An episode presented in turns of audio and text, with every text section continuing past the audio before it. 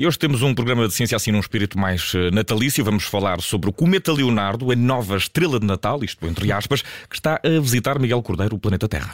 E vamos olhar para, para os céus, vamos olhar para esta estrela de Natal, este cometa que anda a passar por aí. Vamos falar com José Augusto Matos, astrónomo da Associação de Física da Universidade de Aveiro, que nos vai ajudar aqui a explicar um pouco mais sobre este cometa. Boa tarde, José Augusto Matos.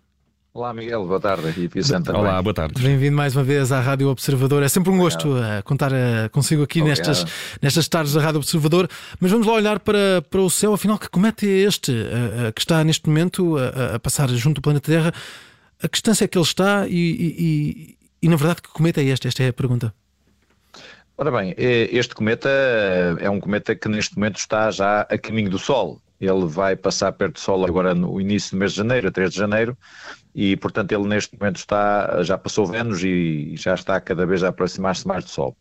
No entanto, convém dizer às pessoas o seguinte: eh, este cometa não é visível à vista armada, portanto não tem sido possível durante estes dias em que esteve bom tempo eh, vê-lo bem no céu, só com binóculos, e com binóculos e com os bons binóculos. Portanto, desse ponto de vista é uma estrela de Natal um bocado decepcionante e portanto esperávamos uma coisa melhor, não é? Ainda, ainda assim, eh, não tendo sido visto a olho nu, pode ser visto com esses binóculos para quem os tenha, para quem tenha conseguido também, para quem deseja fazê-lo. É possível perceber mais ou menos qual é a forma deste cometa, que imagem, que tipo de imagem é que cria? Eh, sim, ele durante este, estes dias em que tem estado no céu, principalmente à tarde, ele desde há uns dias atrás que está visível ao final do dia, tem sido muito fotografado, nomeadamente por astrónomos amadores que o têm acompanhado e têm fotografado. E, portanto, na net facilmente encontramos até fotos bem bonitas, eh, digamos, deste cometa.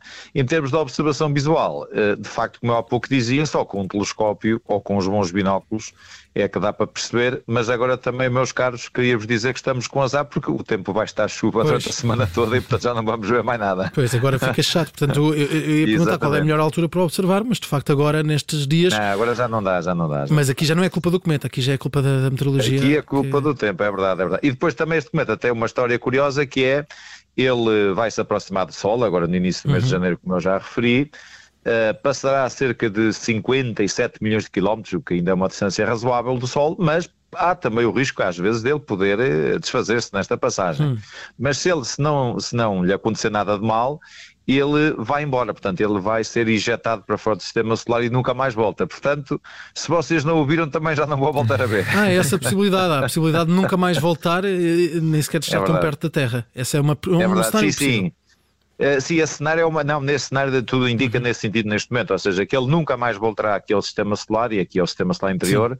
Uh, dado que ele ao passar à volta do Sol com a velocidade que ele leva, ele vai mesmo ser injetado e passará para, para, para, um dia passará para o espaço interestelar e, e, quem sabe um dia, vamos aqui especular, um dia daqui a muitos milhões e milhões de anos, talvez passe noutro sistema planetário e talvez os extraterrestres o vejam passar.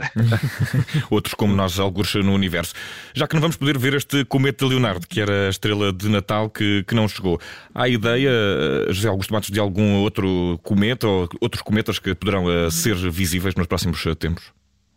Ora bem, estes cometas eh, muitas vezes aparecem de surpresa. Por exemplo, este cometa Leonardo eh, foi detectado no início deste ano, foi descoberto em janeiro deste ano e ninguém estava à espera dele. Portanto, apareceu de surpresa e isso pode voltar a acontecer. Ou seja, eu posso já dar-vos uma ideia que é esta, que é provavelmente agora, nos próximos anos, ainda durante esta década, provavelmente teremos mais alguns cometas deste género que poderão aparecer e às vezes, com sorte, até podemos ter um que seja visível à vista desarmada.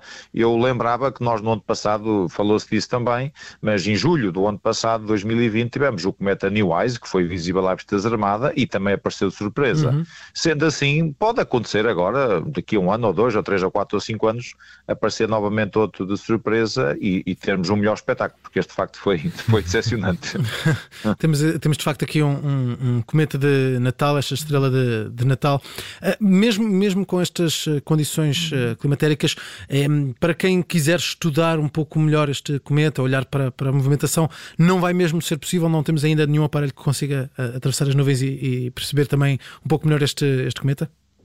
Uh, não, não, as nuvens infelizmente são um obstáculo natural que não há hipótese, portanto aí não temos qualquer forma de, digamos, de ultrapassar isso. Agora, obviamente que não deixa de ser um cometa, também já agora podemos referir, uh, estudado a nível da astronomia profissional e, portanto, com certeza que pelo mundo Uh, e vão haver com certeza observações feitas com, com, com grandes telescópios.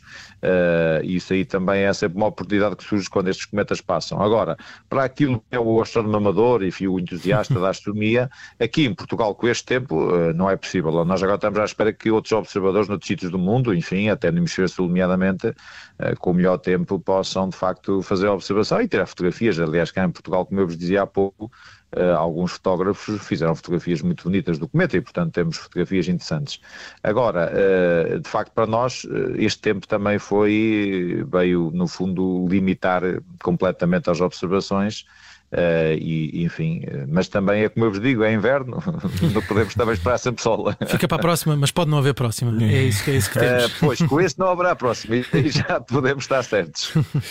José Augusto Matos, muito obrigado por ter vindo aqui ao, à rubrica de Ciência da Rádio Observador para nos explicar sobre este cometa. Cometa Leonardo era para ser a estrela de Natal, esteve visível não olho nu nos últimos tempos. Algumas fotografias podem ser encontradas na internet se quiser também aprofundar um bocadinho de conhecimento sobre este fenómeno. Está em direção relação ao Sol, por cá já não vai ser possível vê-lo, isto porque estão nuvens. Eu nunca pensei dizer isto. Eh, não vou conseguir ver aquele cometa por causa das nuvens. Fica por aqui a rubrica de ciência.